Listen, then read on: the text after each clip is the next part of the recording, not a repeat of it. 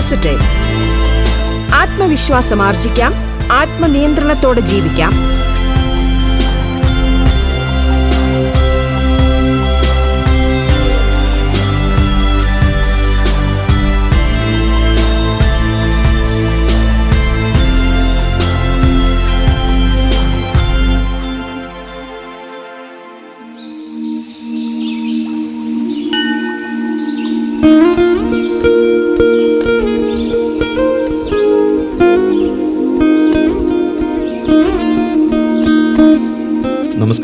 ശ്രോതാക്കളെ ബി പോസിറ്റീവിൽ ഇന്ന് ശുഭചിന്തകൾ പങ്കുവയ്ക്കാൻ നമ്മോടൊപ്പമുള്ളത് പ്രശസ്ത മോട്ടിവേഷണൽ സ്പീക്കറും Kozhikode Manusha school of social research and H R D പരിശീലന വിഭാഗം മേധാവിയുമായ സജി എം നരിക്കുഴിയാണ്.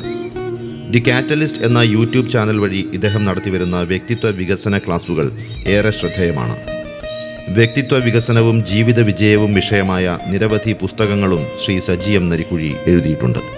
ബി പോസിറ്റീവിലേക്ക് സ്വാഗതം.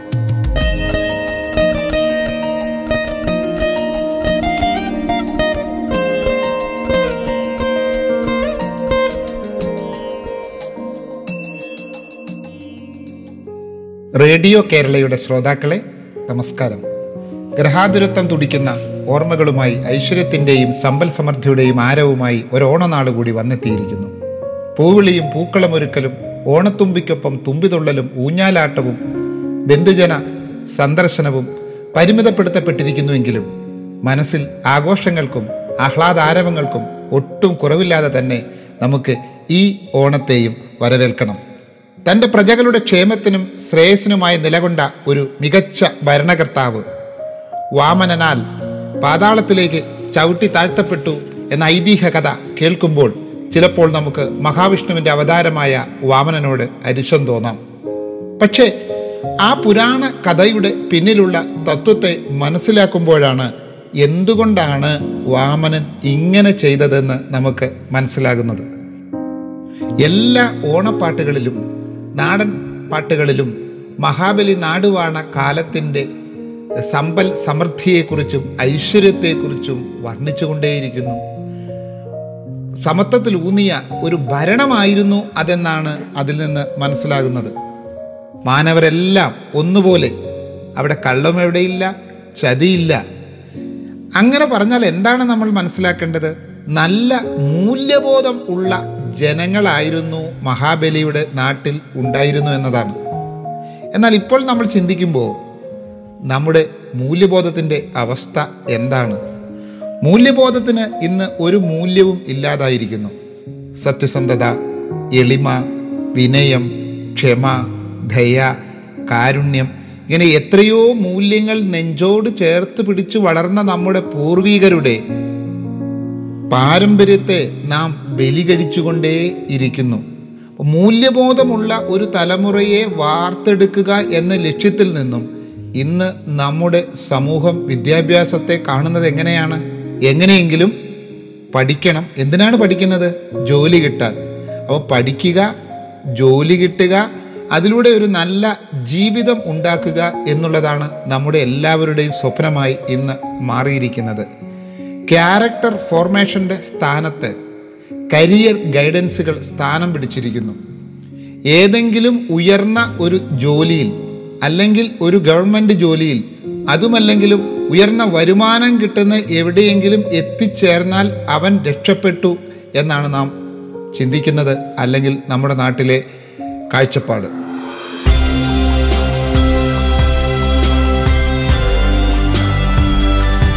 ബി പോസിറ്റീവ് ആത്മവിശ്വാസം ആർജിക്കാം. ആത്മനിയന്ത്രണത്തോടെ ജീവിക്കാം.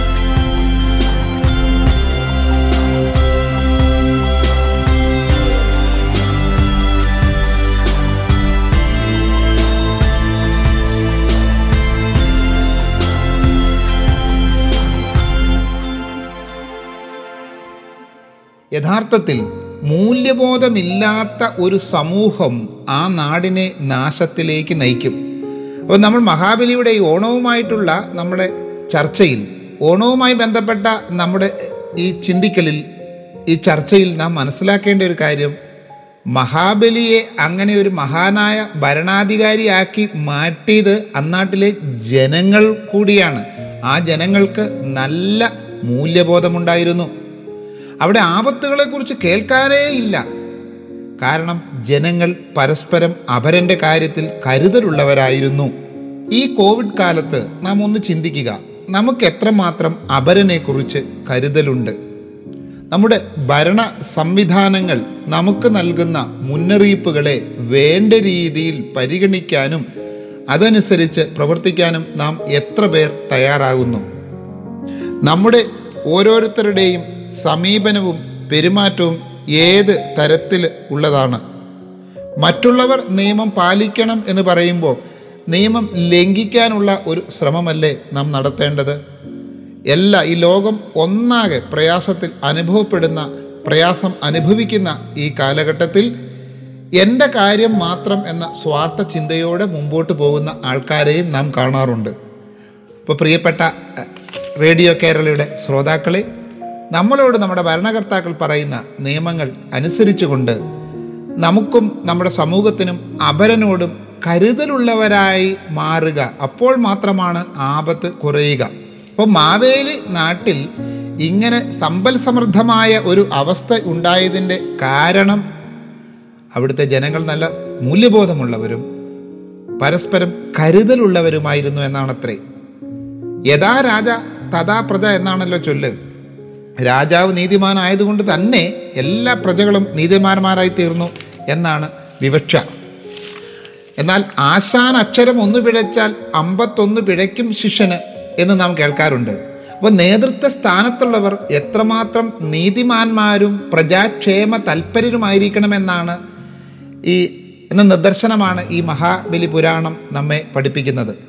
നമ്മുടെ പഞ്ചായത്തുകളിൽ തിരഞ്ഞെടുക്കപ്പെട്ട ജനപ്രതിനിധികളുണ്ട്. നമ്മുടെ നിയമസഭയിലേക്ക് തിരഞ്ഞെടുക്കപ്പെട്ട ജനപ്രതിനിധികളുണ്ട്. കേന്ദ്ര ഭരണത്തിലേക്ക് തിരഞ്ഞെടുക്കപ്പെടുന്ന ജനപ്രതിനിധികളുണ്ട്. അതോടൊപ്പം തന്നെ ഈ ഭരണ വൃന്ദത്തെ സഹായിക്കുവാനായി ഒരു ഉദ്യോഗസ്ഥ വൃന്ദവുമുണ്ട്. അങ്ങനെ അധികാര സ്ഥാനങ്ങളിലേക്ക് എത്തിപ്പെടുന്ന ആൾക്കാർ സ്വയം ചോദിക്കേണ്ട ഒരു ചോദ്യമുണ്ട്. ഞാൻ മാതൃകാപരമായിട്ടാണോ ജീവിക്കുന്നത്? അല്ലെങ്കിൽ എന്റെ അധികാരം ഉപയോഗിക്കുന്നത്? മഹാബലിയുടെ പേര് പറഞ്ഞ് നടക്കുന്ന ഓണം ഉണ്ണുമ്പോൾ അതിനുവേണ്ടി പൂക്കളങ്ങളും ആഘോഷങ്ങളും തീർക്കുമ്പോൾ നാം സ്വയം നമ്മോട് ചോദിക്കേണ്ട ഒരു ചോദ്യമുണ്ട്. ഞാൻ എന്റെ അധികാരത്തെയും എന്റെ സ്ഥാനമാനങ്ങളെയും നീതിപൂർവമാണോ ഉപയോഗിക്കുന്നതെന്ന്. ഇത് ഓണം നമുക്ക് തരുന്ന ഒരു ഓർമ്മപ്പെടുത്തൽ കൂടിയാണ്.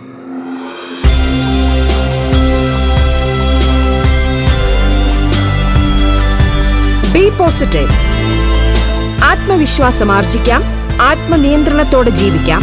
ബി പോസിറ്റീവ് ഇടവേളയ്ക്കു ശേഷം തുടരും.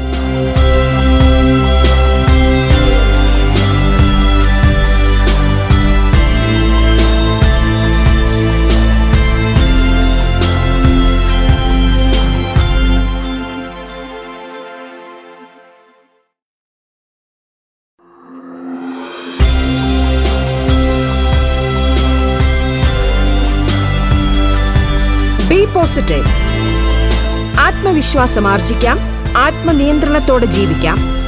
പ്രശസ്ത മോട്ടിവേഷണൽ സ്പീക്കറും Kozhikode Manusha school of social research and H R D പരിശീലന വിഭാഗം മേധാവിയുമായ സജി എം നരികുഴി അതിഥിയായി എത്തിയ ബി പോസിറ്റീവാണ് റേഡിയോ കേരളയിൽ ശ്രോതാക്കൾ കേട്ടുകൊണ്ടിരിക്കുന്നത്. തുടർന്ന് കേൾക്കാം ബി പോസിറ്റീവ്.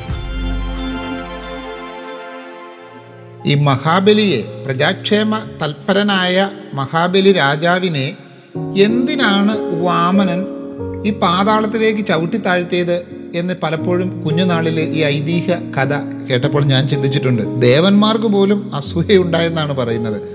അപ്പോൾ മഹാവിഷ്ണു എന്ത് ചെയ്തു? മഹാവിഷ്ണു വാമന രൂപം സ്വീകരിച്ച് ഒരു ബ്രാഹ്മണനായി വന്ന് മൂന്നടി മണ്ണ് ചോദിച്ചപ്പോൾ എന്തിനാണ് മൂന്നടി മണ്ണ്? നിങ്ങൾക്കൊരു ഗ്രാമം തരാം രാജ്യം തരാമെന്ന് പറഞ്ഞപ്പോൾ എനിക്ക് മൂന്നടി മണ്ണ് മാത്രം മതി എന്നാണ് വാമനൻ ആണയിട്ട് പറയുന്നത്. അപ്പോൾ എന്താണ് അന്ന് എന്തിനാണ് ഈ വാമനൻ മഹാബലിയെ ചവിട്ടി തോഴത്തിയതെന്ന് പലപ്പോഴും ഞാൻ ചിന്തിച്ചിട്ടുണ്ട്. ഇപ്പോൾ എനിക്ക് മനസ്സിലാകുന്നു ആ കഥയുടെ മറുഭാഗം മഹാബലി ശ്രേഷ്ഠനായ ഒരു ഭരണാധികാരിയായിരുന്നു. എന്നാൽ അദ്ദേഹത്തിന്റെ ഉള്ളിൽ അഹങ്കാരമുണ്ടായിരുന്നു. ഞാനെന്ന ഭാവം. അപ്പം നന്മയുടെ അർത്ഥത്തിലാണെങ്കിലും ക്ഷേമത്തിന്റെ അർത്ഥത്തിലാണെങ്കിലും ഞാനെന്ന മഹാബലിയുടെ ഭാവമാകുന്ന അഹങ്കാരത്തെയാണ് വിഷ്ണു അവതാരമായ വാമനൻ പാതാളത്തിലേക്ക് ചവിട്ടി താഴ്ത്തിയത്. അപ്പോൾ ഇത് കേൾക്കുമ്പം നാം ഓരോരുത്തരും ചിന്തിക്കേണ്ടത് എന്താണ്? എന്റെ ഉള്ളിലും ഞാനെന്ന ഭാവമുണ്ടോ?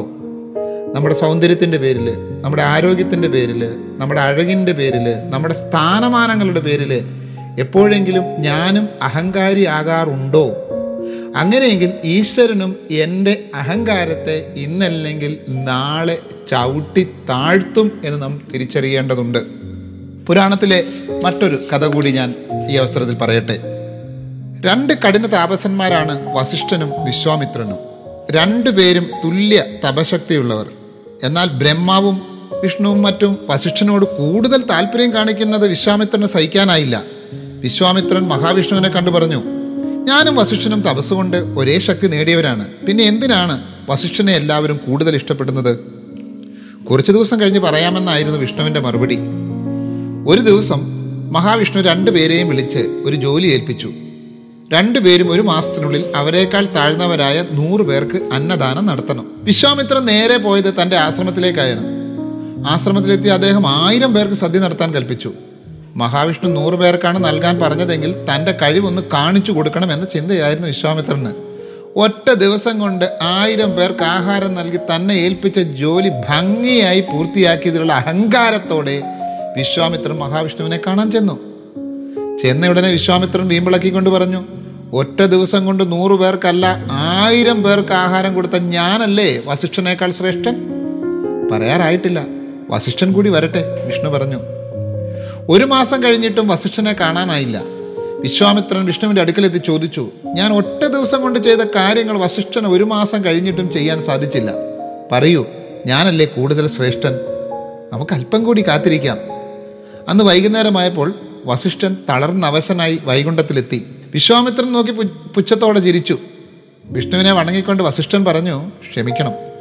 അങ്ങ് പറഞ്ഞ ജോലി എനിക്ക് നിറവേറ്റാനായില്ല. ഞാൻ മൂന്ന് ലോകത്തും അന്വേഷിച്ചെങ്കിലും എന്നേക്കാൾ താഴ്ന്ന ഒരാളെയും കാണാൻ കഴിഞ്ഞില്ല. അവരൊക്കെ എന്നേക്കാൾ ശ്രേഷ്ഠന്മാരാണ്.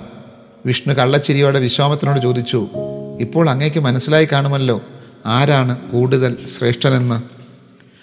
ഈ കഥ നമ്മൾ ഈ മഹാബലിയുടെ ഐതിഹ്യവുമായി ഒന്ന് തട്ടിച്ചു നോക്കുമ്പോൾ നമുക്ക് മനസ്സിലാകുന്നു നല്ലവനായ ശ്രേഷ്ഠവനായ ദേവന്മാർ പോലും ബഹുമാനിച്ച മഹാബലിയുടെ ഉള്ളിൽ ഒരു കരട് പോലെ അഹങ്കാരത്തിന്റെ അംശം ഉണ്ടായിരുന്നു.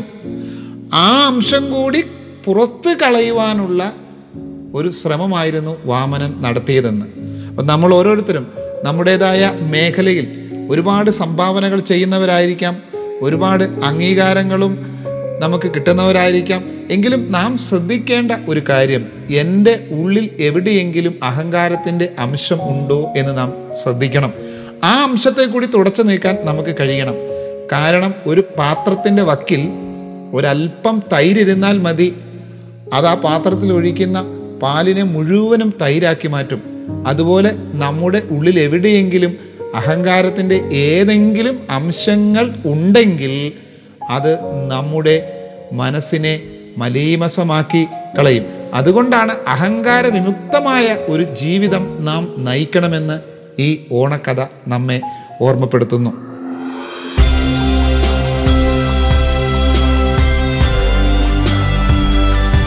ബി പോസിറ്റീവ് ആത്മവിശ്വാസം ആർജിക്കാം. ആത്മനിയന്ത്രണത്തോടെ ജീവിക്കാം.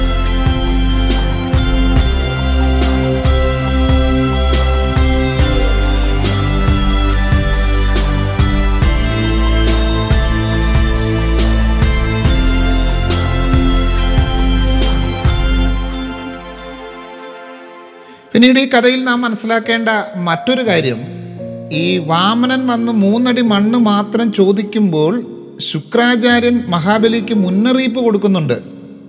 ഒരടി മണ്ണ് പോലും കൊടുക്കില്ല എന്ന്. ഈ കഥ നമ്മെ എന്താണ് ബോധ്യപ്പെടുത്തുന്നത്? മുന്നറിയിപ്പുകളെ ഒരിക്കലും അവഗണിക്കരുത്. ഇപ്പൊ കോവിഡുമായി ബന്ധപ്പെട്ട് നിരവധി മുന്നറിയിപ്പുകൾ നമുക്ക് ലഭിച്ചു. ഭൂരിപക്ഷം മഹാഭൂരിപക്ഷം ആൾക്കാർ തൊണ്ണൂറ് ശതമാനം ആൾക്കാരും ഈ മുന്നറിയിപ്പുകളെ അനുസരിച്ചുകൊണ്ട് പെരുമാറുന്നുണ്ടെങ്കിലും പത്ത് ശതമാനം ആൾക്കാർ വളരെ കുറച്ച് ആൾക്കാർ ഈ മുന്നറിയിപ്പുകളെ അവഗണിക്കുകയും അതുകൊണ്ട് തന്നെ ഒരുപാട് വില നാം അതിന് കൊടുക്കേണ്ടി വരികയും ചെയ്യുന്നു. മലയോര മേഖലയിൽ പ്രളയവുമായി ബന്ധപ്പെട്ടൊക്കെ ഒട്ടനവധി മുന്നറിയിപ്പുകൾ കൊടുക്കുന്നു. മലയിടിച്ചിലുണ്ടാവാം ഉരുൾപൊട്ടലുണ്ടാവാം പ്രളയമുണ്ടാവാം. നിങ്ങൾ മാറി താമസിക്കണം. ആ മുന്നറിയിപ്പുകളെ അവഗണിച്ചവന് അതിന്റെ വലിയ വില കൊടുക്കേണ്ടി വന്നു. ഇത് തന്നെയാണ് ശുക്രാചാര്യൻ കൃത്യമായും വ്യക്തമായ മുന്നറിയിപ്പ് ആർക്ക് കൊടുത്തിരുന്നു? മഹാബലിക്ക് കൊടുത്തിരുന്നു. പക്ഷേ ആ മുന്നറിയിപ്പിനെ അവഗണിച്ചു. നമ്മളും നമ്മുടെ മുന്നറിയിപ്പുകൾ നമ്മുടെ ഭരണാധികാരികളാവാം നമ്മുടെ സുഹൃത്തുക്കളാവാം നമ്മുടെ അഭ്യുദയകാംക്ഷികളാവാം നമ്മുടെ ജീവിതത്തെക്കുറിച്ചും കരിയറിനെക്കുറിച്ചും നമ്മുടെ പെരുമാറ്റത്തെക്കുറിച്ചുമൊക്കെ നൽകുന്ന മുന്നറിയിപ്പുകളെ നാം ഒരിക്കലും അവഗണിക്കരുത്. അവഗണിച്ചാൽ നമുക്ക് എന്ത് ചെയ്യാൻ കഴിയില്ല? നമ്മുടെ ജീവിതത്തിൽ അതിന് നാം വലിയ വില കൊടുക്കേണ്ടി വരും. മുന്നറിയിപ്പിനെ അവഗണിച്ചതിന് ആധുനിക കാലത്തെ ഒരു ഉദാഹരണം പറയട്ടെ. ടൈറ്റാനിക് എന്ന കൂറ്റൻ യാത്രാക്കപ്പൽ മഞ്ഞുകട്ടയിൽ തട്ടി തകർന്നു. ആയിരത്തി അറുന്നൂറോളം പേര് ദാരുണ മരണത്തിനിടയാക്കിയ ആ ദുരന്തം ഒഴിവാകുമായിരുന്നുവെന്ന് വാഷിംഗ്ടൺ പോസ്റ്റ് എന്ന പത്രം പിന്നീട് റിപ്പോർട്ട് ചെയ്തിരുന്നു. കപ്പലിന്റെ എഞ്ചിൻ റൂമിലെ ഫോൺ ഇടവിടാതെ ശബ്ദിച്ചുകൊണ്ടിരുന്നു. പക്ഷെ അവിടെ ഡ്യൂട്ടിയിലുണ്ടായിരുന്ന ഓഫീസർ എന്തോ തിരക്കിലായിരുന്നു. ഫോൺ നിർത്താതെ ശബ്ദിച്ചെങ്കിലും മൂന്ന് മിനിറ്റ് കഴിഞ്ഞേ ഫോൺ എടുത്തുള്ളൂ.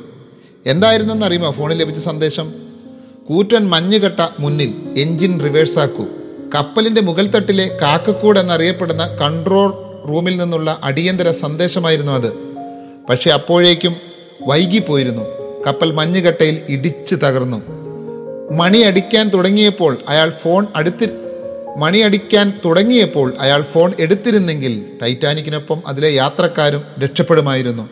അപ്പം മുന്നറിയിപ്പുകളെ നാം അവഗണിക്കുന്നത് വലിയ വില നൽ വില നൽകേണ്ടി വരും. ശുക്രാചാര്യൻ കൃത്യവും വ്യക്തവുമായ മുന്നറിയിപ്പ് മഹാബലിക്ക് നൽകിയതായിരുന്നു. അതിനെ അവഗണിച്ചത് മഹാബലിക്ക് ഇതിന് കാരണമായി തീർന്നു. നമ്മുടെ ജീവിതത്തിലും പല ഇടങ്ങളിൽ നിന്നും മാതാപിതാക്കളിൽ നിന്നും ഗുരുക്കന്മാരിൽ നിന്നും ഭരണകർത്താക്കളിൽ നിന്ന് ലഭിക്കുന്ന മുന്നറിയിപ്പുകളെ അത് അർഹിക്കുന്ന പ്രാധാന്യത്തോടെ എടുക്കാൻ നാം ഓരോരുത്തരും തയ്യാറാകണം എന്ന് ഈ ഓണക്കാലം ഈ ഓണക്കഥ നമ്മെ ഓർമ്മപ്പെടുത്തുന്നു. വീണ്ടും നാം ഈ കഥയിലൂടെ സഞ്ചരിക്കുമ്പോൾ നമുക്ക് മനസ്സിലാകുന്ന മറ്റൊരു കാര്യം. താൻ വഞ്ചിക്കപ്പെട്ടു ചതിക്കപ്പെട്ടു എന്ന് തിരിച്ചറിഞ്ഞിട്ടും വാക്ക് പാലിക്കുന്ന മഹാബലിയെയാണ്. കാരണം കേവലം മൂന്നടി മണ്ണ് യാചിച്ചു വന്ന ഒരു ബ്രാഹ്മണ ഭിക്ഷു ആ അനുവാദം കിട്ടിക്കഴിഞ്ഞപ്പോൾ മഹാമേരു പോലെ വളർന്ന് ഒന്നാമത്തെയും രണ്ടാമത്തെയും അടിയാൽ ഭൂമിയും സ്വർഗവും അളന്ന് പിന്നെ വെക്കാൻ സ്ഥലമില്ലാതെ നിന്നു. തന്നെ വഞ്ചിക്കുകയാണ് എന്ന് തിരിഞ്ഞറി തിരിച്ചറിഞ്ഞിട്ടും തന്റെ ശിരസിൽ മൂന്നാമത്തെ പാദം വെച്ചുകൊള്ളാൻ അനുവാദം കൊടുത്ത ആ വാക്ക് പാലിക്കാനുള്ള നമ്മുടെ ആ വാക്ക് പാലിക്കാനുള്ള ഒരു മനസ്സിനെ നാം കാണേണ്ടതുണ്ട്. നമ്മുടെ ഓരോരുത്തരുടെ ജീവിതത്തിലും നാം പ്രിയപ്പെട്ടവർക്ക് എന്തുമാത്രം വാഗ്ദാനങ്ങൾ നൽകുന്നു? ആ വാഗ്ദാനങ്ങൾ പാലിക്കുവാനും ആ വാഗ്ദാനങ്ങൾ നൽകുന്ന ആവേശവും ഉത്സാഹവും അത് പാലിക്കുവാൻ നാം കാണിക്കാറുണ്ടോ? പലപ്പോഴും നമ്മൾ അത് കാണിക്കാറില്ല. നമ്മുടെ വാഗ്ദാനങ്ങൾ ഏതെങ്കിലും ഒഴിവ് കഴിവ് പറഞ്ഞ് മക്കളോടുള്ള വാഗ്ദാനമാവാം ജീവിത പങ്കാളിയോടുള്ള വാഗ്ദാനമാവാം നമ്മുടെ ബോസിനോടുള്ള വാഗ്ദാനമാവാം നമ്മുടെ കൂട്ടുകാരോടുള്ള വാഗ്ദാനമാകാം. ഈ വാഗ്ദാനം എല്ലാം പാലിക്കുന്ന കാര്യത്തിൽ നാം എവിടെ നിൽക്കുന്നു എന്ന് ചിന്തിക്കാൻ ഈ ഓണനാൾ കൂടി നാം ശ്രദ്ധിക്കണം. കാരണം തനിക്കെല്ലാം നഷ്ടപ്പെടും എന്നറിഞ്ഞിട്ടും തന്റെ വാഗ്ദാനം പാലിക്കുന്നതിന് വേണ്ടി തന്റെ സർവസ്വവും നഷ്ടപ്പെടുത്താൻ മഹാബലി തയ്യാറായി എന്നുള്ളത് ശ്ലാഘനീയമായ കാര്യമാണ്. നാം ഓരോരുത്തരും നമ്മുടെ ജീവിതത്തിൽ ശ്രദ്ധിക്കേണ്ട വളരെ പ്രധാനപ്പെട്ട ഒരു കാര്യവുമാണത്. കാരണം വാക്ക് നൽകുന്നതിന് മുമ്പ് എത്ര തവണ വേണമെങ്കിലും നമുക്ക് ആലോചിക്കാം. പക്ഷേ വാക്ക് നൽകിയാൽ അത് നിർബന്ധമായും നാം പാലിക്കണം. വാക്ക് പാലിക്കുന്ന കാര്യത്തിൽ മഹാബലി നമ്മുടെ ഒരു മാതൃകയായി ഇരിക്കട്ടെ അല്ലെങ്കിൽ മാതൃകയാക്കാൻ നമുക്ക് കഴിയണം.